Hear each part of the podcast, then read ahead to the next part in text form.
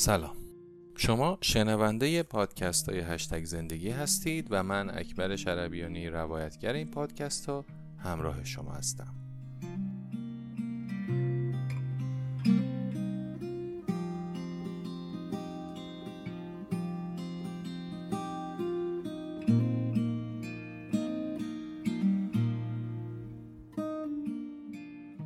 شدم آنکه هستم. اثر اروین یالوم.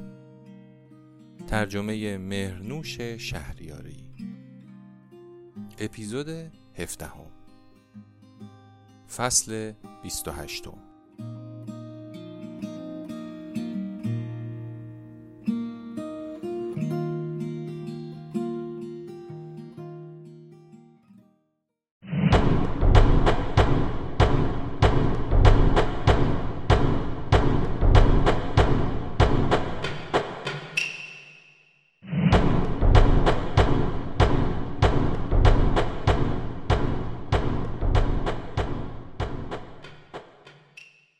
این اپیزود با حمایت گروه همکاوان منتشر میشه.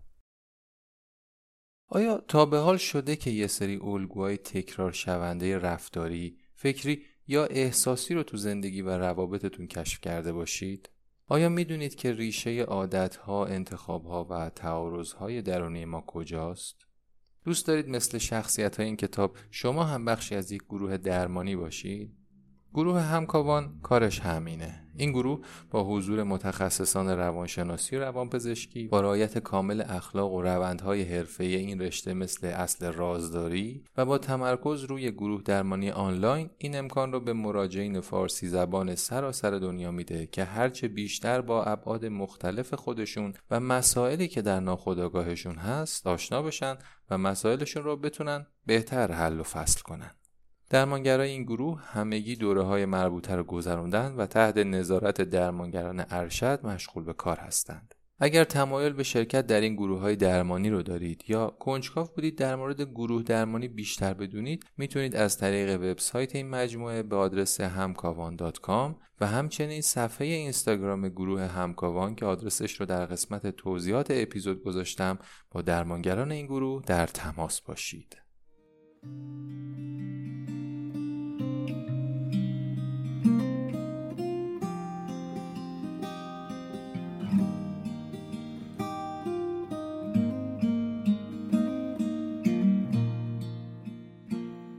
ژاپن، چین، بالی و جلاد عشق.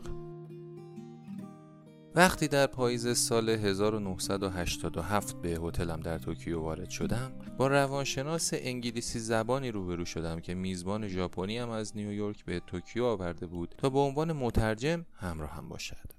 او در اتاق مجاورم اقامت داشت و در تمام هفته‌ای که برای مشاوره آنجا بودم تمام وقت در دسترسم بود. پرسیدم می‌تونی دقیقا به من بگی قراره چیکار کنم؟ خب من نمی‌دونم دکتر. مدیر برنامه تو بیمارستان هاسکاوا چیز خاصی درباره برنامه این هفته شما به من نگفته. نمی‌دونم چرا. از اونو پرسیدم ولی جوابی ندادن. به نظر می‌رسه عمدن دارن یه پنهونکاری می‌کنن. او نگاهی به من کرد و شانه بالا انداخت. صبح روز بعد وقتی من و او به بیمارستان هاسکاوا رسیدیم با استقبالی از سر لطف با دستگلی عظیم و گروه بزرگی از روانپزشکان و مدیران بیمارستان جلوی در ورودی مواجه شدم. آنها گفتند نخستین روز حضورم برایشان رویدادی بسیار خاص است. تمام کارکنان بیمارستان برای شنیدن صحبتهایم درباره یک جلسه گروه درمانی بیماران بستری شرکت خواهند کرد.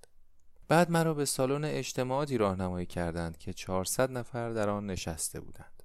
من که دفعات بیشماری درباره جلسات گروه اظهار نظر کرده بودم با خیال راحت تکیه دادم و منتظر شدم کسی جلسه گروه درمانی را توصیف کند یا نوار ویدیویی آن را پخش کنند ولی وقتی دیدم به جای این کارها کارکنان یک جلسه گروه درمانی را با جزئیات بسیار به شکل یک نمایش بازآفرینی کرده اند خوشکم زد آنها یک جلسه گروه درمانی را که در یکی از های بیمارستان برگزار شده بود ضبط و پیاده کرده نقشها را میان خودشان تقسیم کرده و مشخص بود که ساعت زیادی را صرف تمرین نمایش کرده بودند.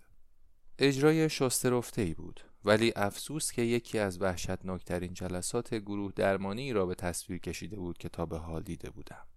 رهبران اعضای گروه را دوره کرده بودند. آنها را نصیحت می کردند و برای هر کدام تمرین های گوناگون تجویز می کردند حتی یک بار هم یکی از اعضای گروه عضو دیگر را مخاطب قرار نداد. از نگاه من نمونه روشنی بود از کارهایی که نباید در گروه درمانی انجام داد. اگر فیلم ضبط شده واقعی از جلسه گروه درمانی را گذاشته بودند حتما بدون هیچ مشکلی آن را قطع می کردم و روی کردهای جایگزین را توضیح می دادم. ولی چطور می توانستم یک اجرای هنری را که زمان زیادی برای تمرینش گذاشته بودند متوقف کنم؟ این بی احترامی بزرگی بود. پس نشستم و تمام اجرا را تماشا کردم. بعد هنگام بحث چند تکنیک بین فردی را با ملایمت در واقع با ملایمت بسیار مطرح کردم.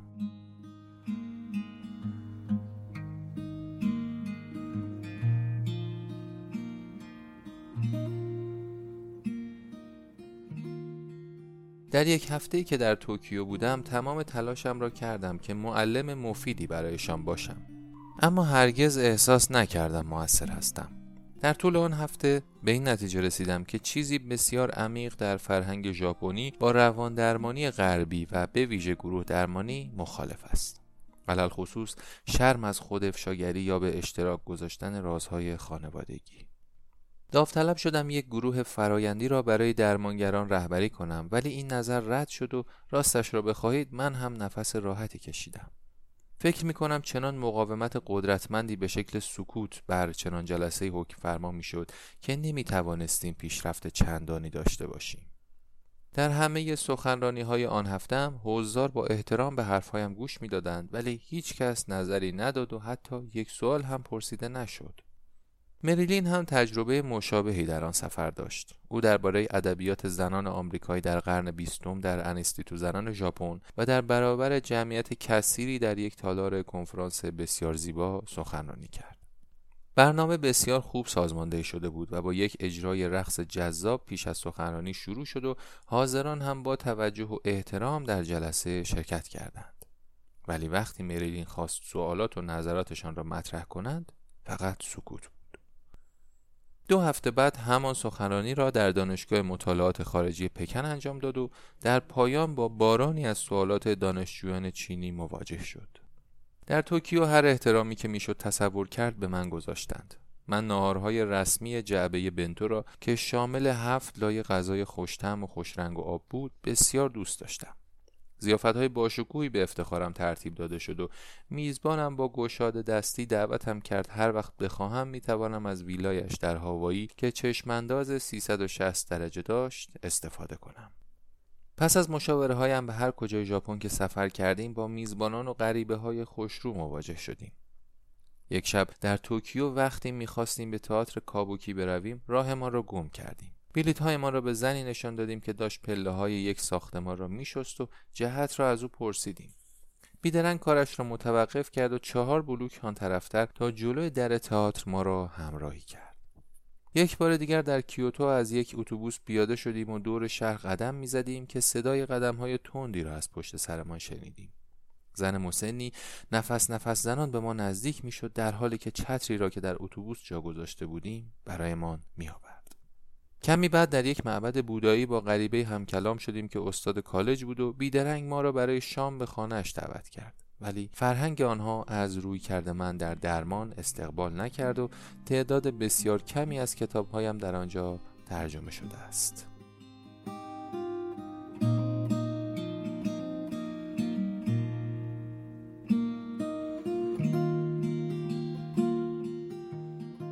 ژاپن نخستین ایستگاه من در یک فرصت مطالعاتی یک ساله بود. آن زمان به تازگی دوره دشوار بازنگری کتاب گروه درمانیم را تمام کرده بودم. تازه کارانی مثل من که درسنامه می نویسند معمولا نمی دانند اگر درسنامه موفق باشد همه زندگی با آن درگیرند. درسنامه ها هر چند سال باید بازنگری شوند. به ویژه اگر در آن حوزه پژوهش ها و تغییرات جدیدی انجام شده باشد و این دقیقا همان اتفاقی بود که برای درسنامه گروه درمانی افتاده بود. اگر درسنامه ها بازنگری نشوند استادان به دنبال درسنامه های معاصرتری می گردند تا در کلاس هایشان از آن استفاده کنند. در پاییز سال 1987 آشیانه ما خالی شده بود. کوچکترین فرزندم بن خانه را ترک کرده و به کالج استنفورد رفته بود.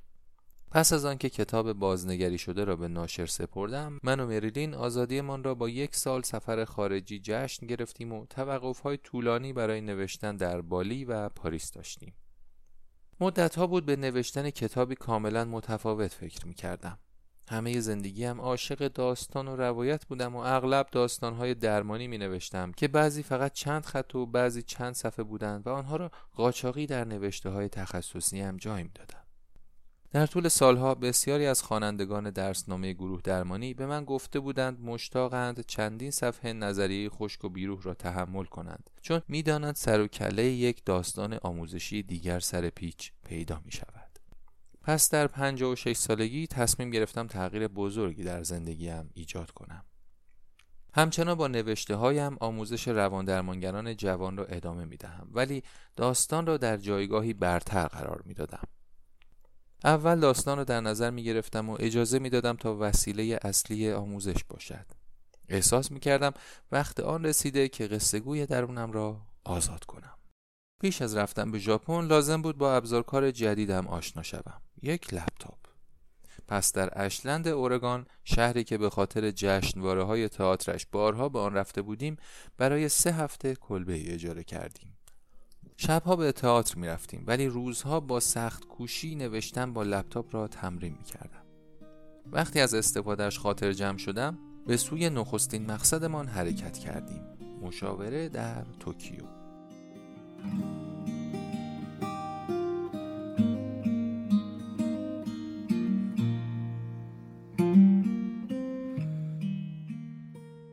آن موقع با یک انگشت تایپ می کردم همه کتاب ها و مقالات قبلی هم دست نویس بودن به جز یکی که دیکته کرده بودم.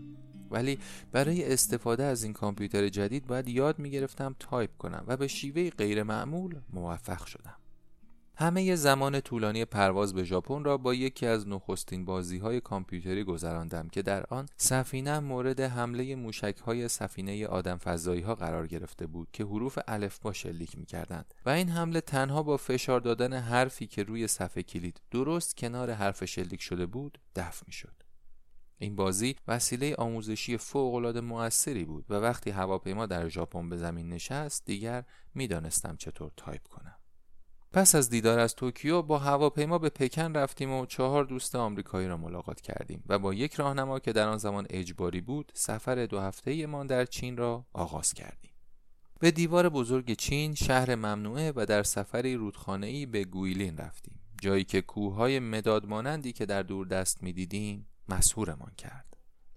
در تمام این سفرها فکر می کردم چطور مجموعه‌ای از داستانهای درمانی بنویسم. یک روز در شانگهای احساس کردم کمی کسالت دارم و دیگران را در طور تمام روزشان همراهی نکردم و صبح را به استراحت گذراندم.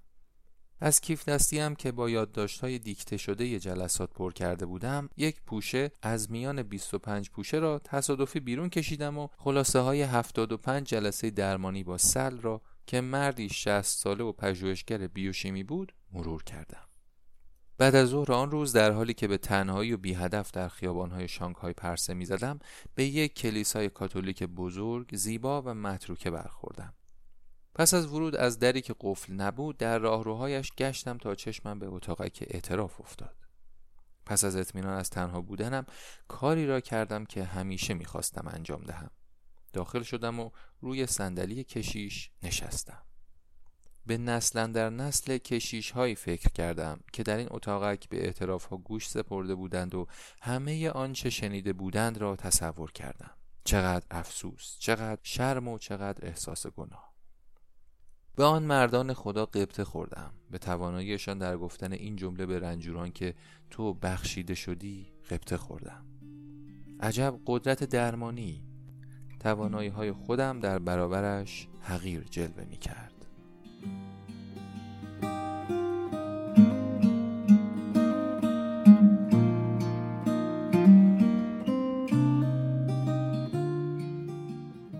پس از یک ساعت نشستن و مراقبه کردن در جایگاه اقتدار کهن اتفاق شگفت انگیزی افتاد.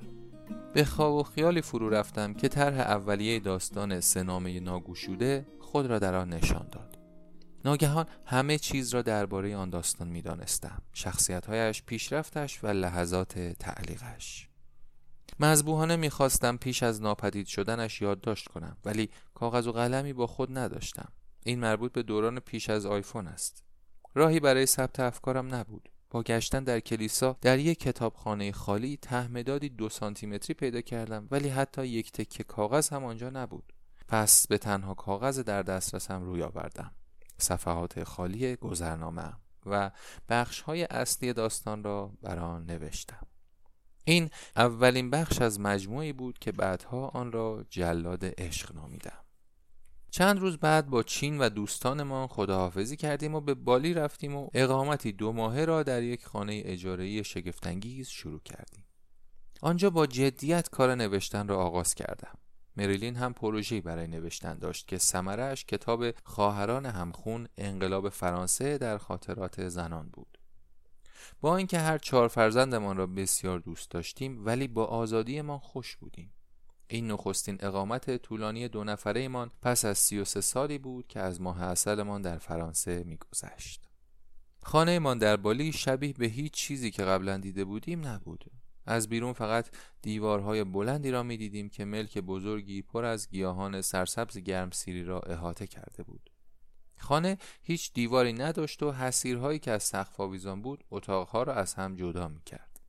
اتاق خواب در طبقه بالا بود و حمام در ساختمانی جداگانه تعبیه شده بود. نخستین شبمان در آنجا فراموش نشدنی بود.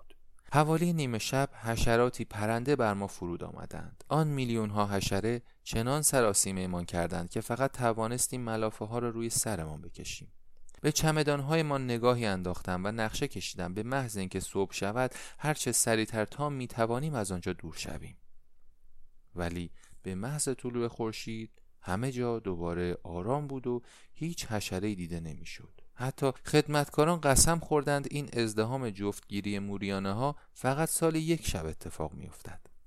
پرندگان در رنگهای درخشان رنگی کمانی با جسارت بر درختان در هم پیچیده باغ می نشستند و آوازهای شگفتانگیزی می خواندند. عطر گلهای ناآشنا مستمان می‌کرد و در آشپزخانه میوه با ظاهر عجیب و غریب پیدا کردیم کارکنان شش کلبه مسکونی آن ملک همه ی روز را به نظافت، پخت و پز، باغبانی، ساز زدن و آراستن گلها و میوه ها برای جشنهای مذهبی میگذراندند.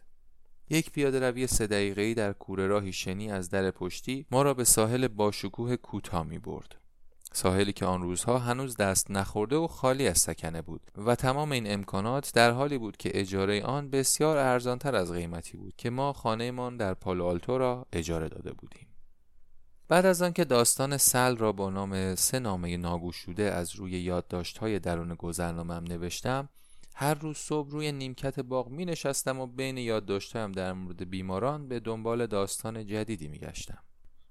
بعد از ظهرها من و مریلین ساعتهای طولانی در ساحل پرسه می‌زدیم و داستان به شکلی تقریبا نامحسوس در ذهنم ریشه میدواند و به چنان زرباهنگی می رسید که وادارم می‌کرد همه یادداشتهای دیگر را کنار بگذارم و خودم را وقف آن داستان خاص کنم.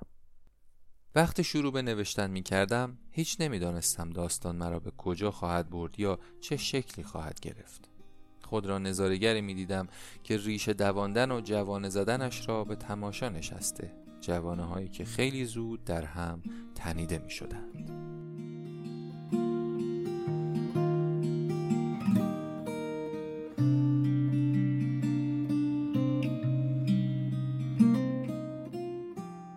اغلب شنیده بودم نویسندگان می‌گویند یک داستان خودش خودش را می نویسد ولی تا آن زمان معنای آن را نفهمیده بودم پس از دو ماه از داستانی قدیمی درباره ویلیام تاکری رمان نویس انگلیسی قرن 19 که مریلین سالها پیش برایم گفته بود به فهم جدید و عمیقی رسیدم.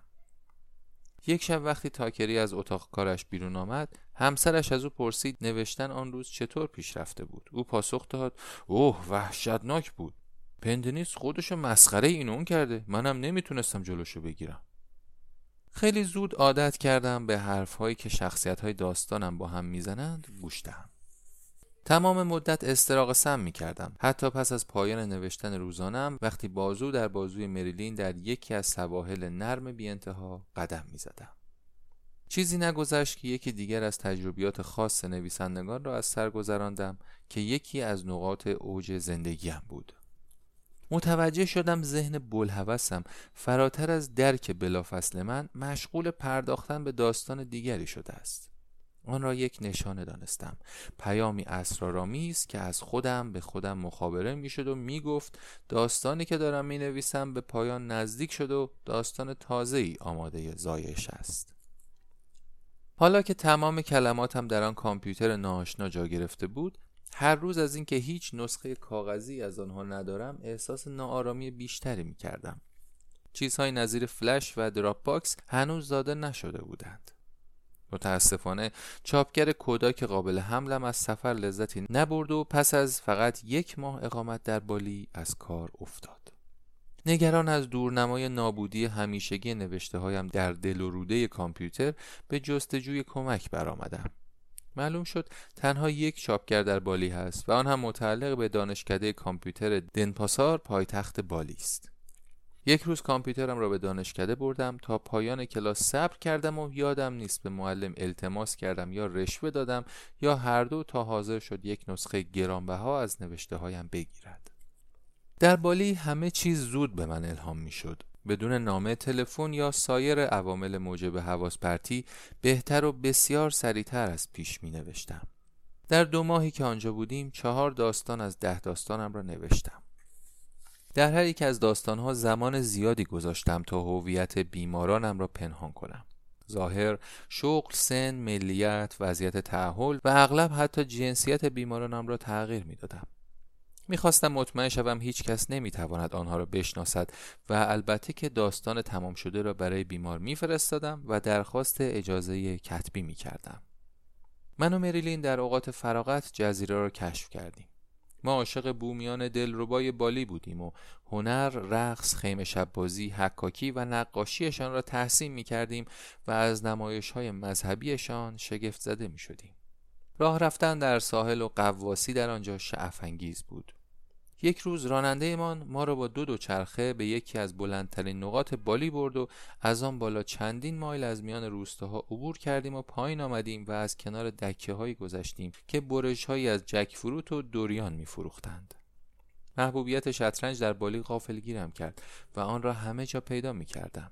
اغلب صبح زود به رستوران نزدیک ما می رفتم تا با پیشخدمت شطرنج بازی کنم. من با مریلین موافق بودم که نیمه دوم فرصت مطالعاتیمان را در اروپا بگذرانیم. من جزایر گرمسیری را بسیار دوست دارم و مریلین فرانسه را و در سراسر سالهای زندگی مشترک با هم مدارا کرده ایم. مریلین به تازگی سمت رسمی اجرایش در استنفورد را ترک کرده بود و هنوز وظایف تخصصی بر بود که موجب شد در راه رفتن به اروپا سری به پالو آلتو بزنیم. من در پی جای دنجی برای نوشتن در هاوایی توقف کردم و به اوآهو و کلبه دوست داشتنی میزبان ژاپنی هم رفتم. جایی که دو داستان دیگر هم نوشتم. بالاخره پس از پنج هفته مریلین زنگ را به صدا درآورد و خبردارم کرد که باید سفرمان را ادامه دهیم.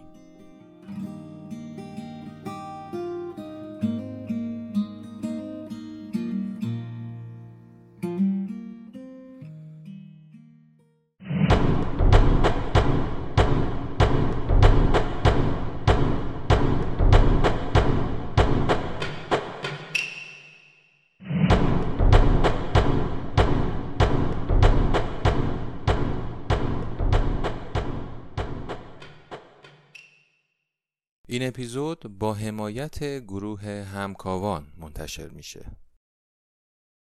آیا تا به حال شده که یه سری الگوهای تکرار شونده رفتاری، فکری یا احساسی رو تو زندگی و روابطتون کشف کرده باشید؟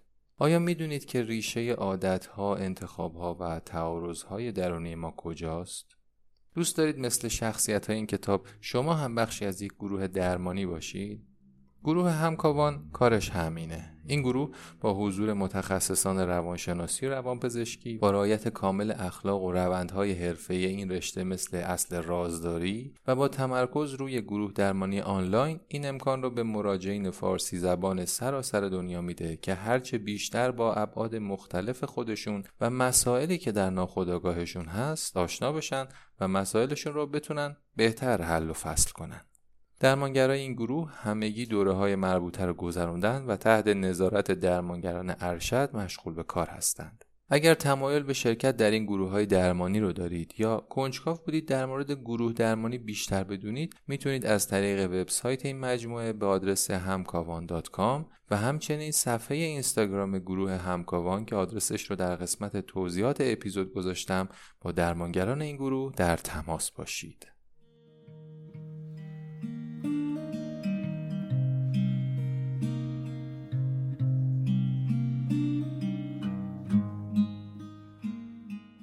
ایستگاه بعدی بلاجو در ایتالیا بود. یک سال قبل هر یک از ما برای اقامت در مرکز بنیاد راکفلر در بلاجو درخواست داده و پذیرفته شده بودیم. مریلین برای نوشتن درباره خاطرات زنان در انقلاب فرانسه و من برای کار روی کتاب داستانهای رواندرمانی. اقامت در بلاجو باید یکی از پرزرق و برخترین امتیازهای دانشگاهی بودن باشد. مجتمع راکفلر با فاصله کمی از دریاچه کومو باغهای زیبا و سراشپزی معرکه داشت که خمیر را خودش درست می‌کرد و هر شب با منوی متفاوت از میهمانان پذیرایی می‌کرد و خانه ییلاقی مرکزی باشکوه آن سی دانشگاهی را در خود جا می‌داد و برای هر یک اتاق مطالعه‌ای جداگانه داشت. پژوهشگران هنگام غذا و نیز در سمینارهای اسرانه که هر کدام کارهایمان را ارائه می‌دادیم با یکدیگر دیدار می‌کردند. من و مریلین هر روز صبح می نوشتیم و بعد از ظهرها سوار کشتی می شدیم و به یکی از روستاهای کوچک و زیبای دریاچه کومو می رفتیم. من زمان زیادی را با یک دانشگاهی دیگر به نام استنلی الکینز که رمان‌های فکاهی محشری می نوشت می گذراندم. استنلی در کودکی فلج اطفال گرفته بود و به همین دلیل از صندلی چرخدار استفاده می کرد. او هر شب با گوش کردن به برنامه رادیو به دنبال موضوعها و شخصیت‌های داستانهایش میگشت. پس از بلاجو چهار ماه باقی مانده از فرصت مطالعاتیمان را در پاریس گذراندیم و آپارتمانی در بلوار پورت رویال اجاره کردیم. مریلین در خانه می نوشت و من در یک کافه فضای باز نزدیک پانتئون کار می کردم. جایی که چهار داستان آخرم را به پایان رساندم. دوباره کلاس های روزانه فرانسه را پی گرفتم که افسوس مانند همیشه بیفایده بود و بعد از ظهرها و عصرها هم با هم دور شهر میگشتیم و با دوستان فرانسوی مریلین شام میخوردیم. نوشتن در یک کافه فضای باز با من سازگار بود و با بازدهی فوق‌العاده‌ای می نوشتم. بعدها وقتی به خانه برگشتم در ساحل شمالی سان فرانسیسکو یک کافه فضای باز پیدا کردم که برای نوشتن جای مناسبی بود و کارم را در آنجا ادامه دادم. از آنجا که می‌خواستم این کتاب مجموعی از داستانهای آموزشی برای درمانگران جوان باشد تصمیم گرفتم چند پاراگرافی در پایان هر داستان بنویسم و نکات نظری مطرح شده در هر داستان را در آن شهر دهم. این ایده دست و پاگیر و بدقواره از کار درآمد و به جای آن چند هفته وقت گذاشتم تا یک پسگفتار شست صفحه‌ای آموزشی در پایان کتاب بنویسم. بعد نوشتم را با رضایت فراوان برای ناشرم پست کردم. دو یا سه هفته بعد فیبی هوس ویراستاری که از سوی بیسیک بوکس برای کتابم انتخاب شده بود با من تماس گرفت.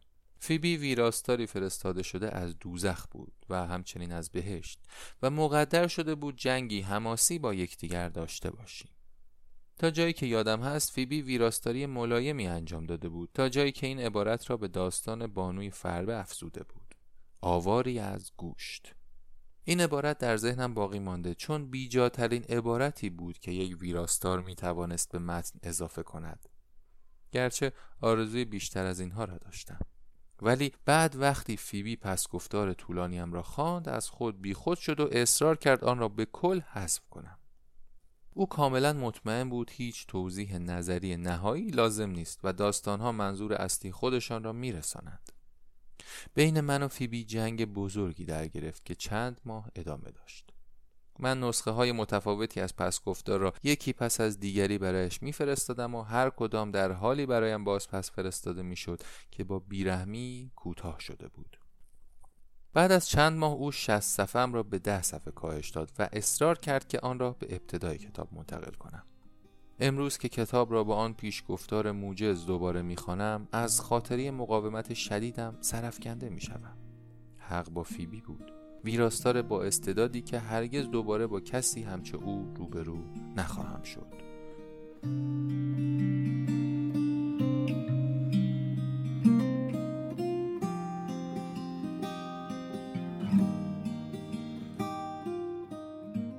در آستانه انتشار کتاب من و مریلین برای جشن رونمایی به نیویورک رفتیم. در آن دوره برخلاف حالا چنین رویدادهایی مرسوم بود. میهمانی برای دوشنبه عصر برنامه ریزی شده بود ولی یک نقد منفی در نیویورک تایمز یک شنبه روحیه همه را پایین آورده بود. قالب کتاب مشابه های اندکی داشت تنها تاریخچه موردی بعضی بیماران فروید و کتاب ساعت پنجاه دقیقه ای اثر رابرت لیندنر که درباره بیماران تحت هیپنوتیزم درمانی بود شباهت هایی به آن داشت منتقد نیویورک تایمز که روانپزشک کودک بود قالب کتاب را به مبارزه طلبیده بود و نقد تندش را اینگونه به پایان برده بود که ترجیح می دهد تاریخچه بیماران را در یک مجله تخصصی بخواند. دقایقی از نیمه شب یک شنبه گذشته بود که با تلفن ناشر بسیار سر حالم از خواب بیدار شدم که می‌گفت نیویورک تایمز چهارشنبه نقد بسیار تمجیدآمیزی از کتاب نوشته اوا هافمن یک نویسنده و منتقد سرشناس چاپ خواهد کرد. تا به امروز از اوا هافمن که سالها بعد افتخار دیدارش را داشتم سپاس گذارم در نیویورک و چند کتاب فروشی در شهرهای دیگر خانش هایی از کتاب داشتم. آن تورهایی که برای کتابهای ملی برگزار می‌شد دیگر وجود ندارد که در آنها راهنماها به دیدار نویسندگان در فرودگاه می آمدند و آنها را به مکانهای تعیین شده برای سخنرانی می بردند. تقریبا در همه کتاب فروشی ها اولیور ساکس درست پیش از من حاضر شده بود و کتاب تازه منتشر شده اش با عنوان مردی که زنش را با یک کلاه عوضی گرفت را تبلیغ کرده بود. مسیر ما آنقدر با هم تلاقی داشت که حس می کردم انگار او را می شناسم با اینکه متاسفانه هرگز یکدیگر را ندیدیم. من آثار او را می ستودم و پس از خواندن آخرین کتاب تکان دهندهش با نام در راه کمی پیش از مرگش به عنوان یکی از شیفتگان آثار او نامه ای برایش نوشتم. چند هفته پس از چاپ کتاب در نهایت حیرت و ناباوری من جلاد عشق به فهرست پرفروشترین های نیویورک تایمز راه یافت. و چند هفته در آن باقی ماند. خیلی زود از کثرت درخواست ها برای مصاحبه و سخنرانی ها از پای در آمدم و یادم هست در یک گفتگو حین نهار با فیلیپ لوپیت یک مقاله نویس فوقالعاده و معلم من در کارگاه نویسندگی کالج بنینگتون از خستگی و فشار روانی شکایت کردم. نصیحتم کرد آروم بگیر و از توجه لذت ببر. خیلی کم پیش میاد یه کتاب پرفروش شو کی می‌دونه؟ شاید دوباره همچین فرصتی برات پیش نیاد. و آه که چقدر درست می‌گفت.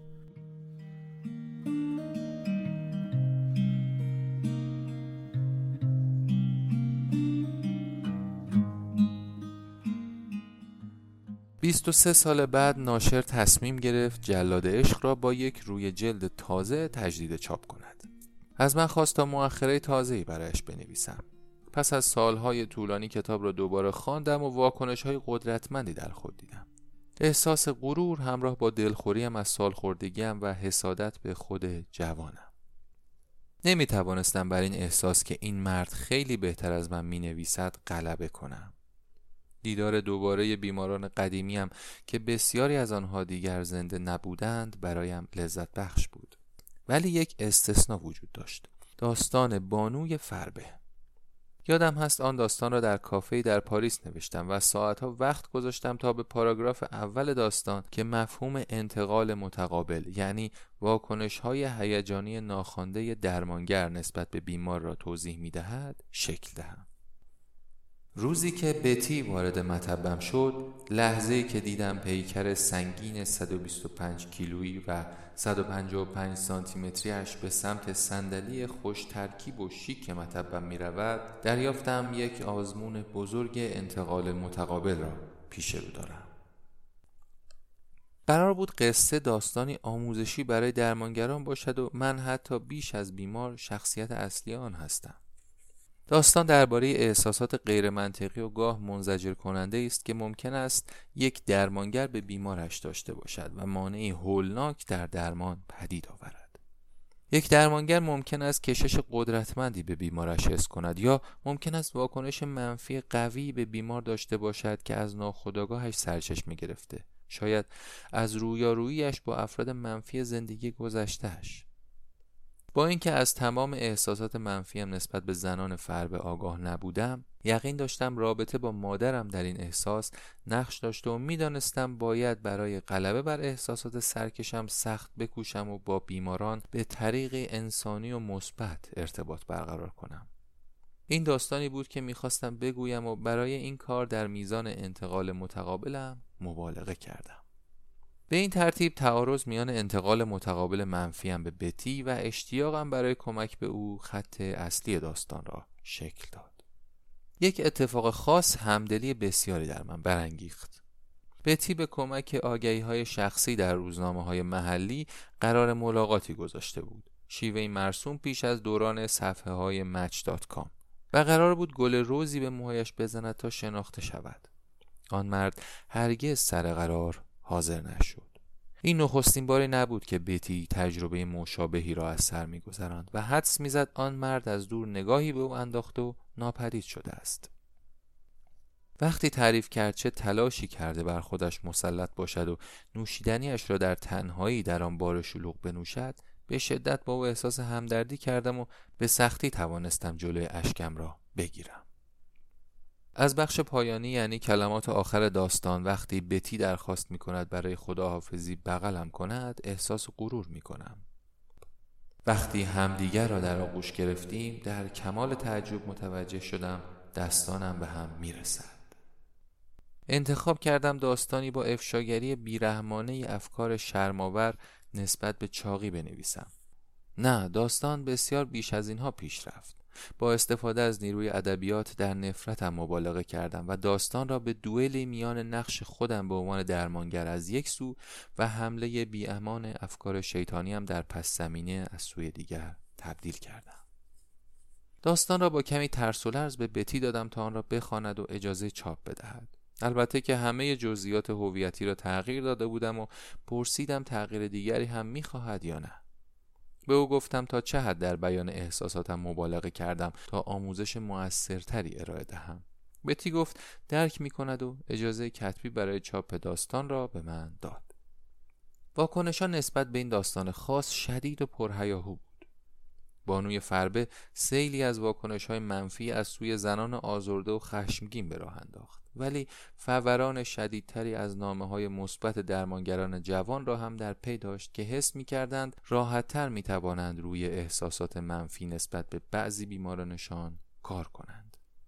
آنها می گفتند صداقت من باعث شده زندگی با خودشان وقتی حامل احساسات منفیند برایشان آسانتر شود و این توانایی را در آنها پدید آورده که به راحتی با یک سرپرست یا همکار از چنین احساساتی حرف بزنند.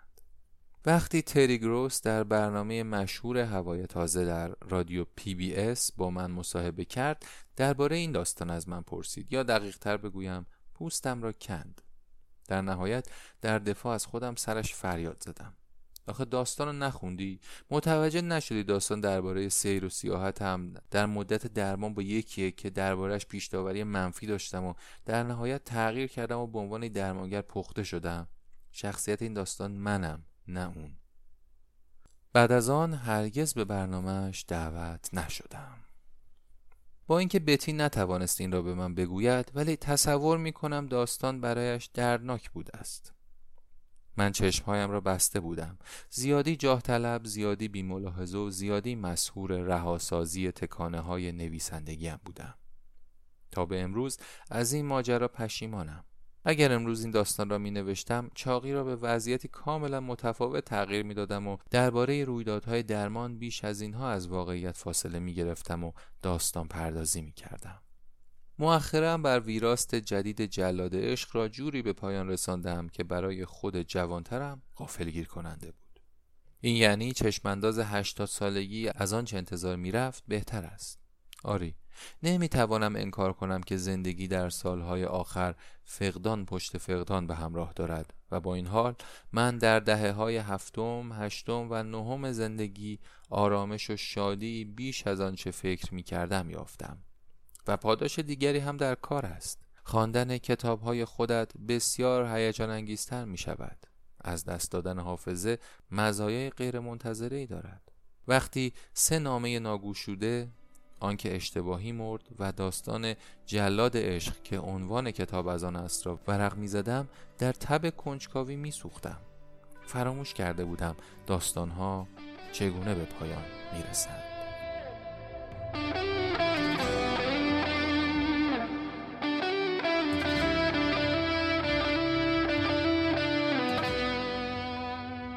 شما شنونده اپیزود 17 هم از کتاب شدم آن که هستم بودید. همونطور که می‌دونید این پادکست رو می‌تونید در تمام اپلیکیشن های مربوط به گوش دادن به پادکست در اندروید و آی و همینطور از کانال تلگرامی هشتگ زندگی گوش می‌دید. همیشه منتظر نظراتتون هستم و می‌تونید اونها رو با من در CastBox یا کانال و یا با آدرس ایمیلم در میون بذارید. آدرس ایمیل و همینطور لینک کانال تلگرام رو می‌تونید در قسمت توضیحات پادکست پیدا کنید.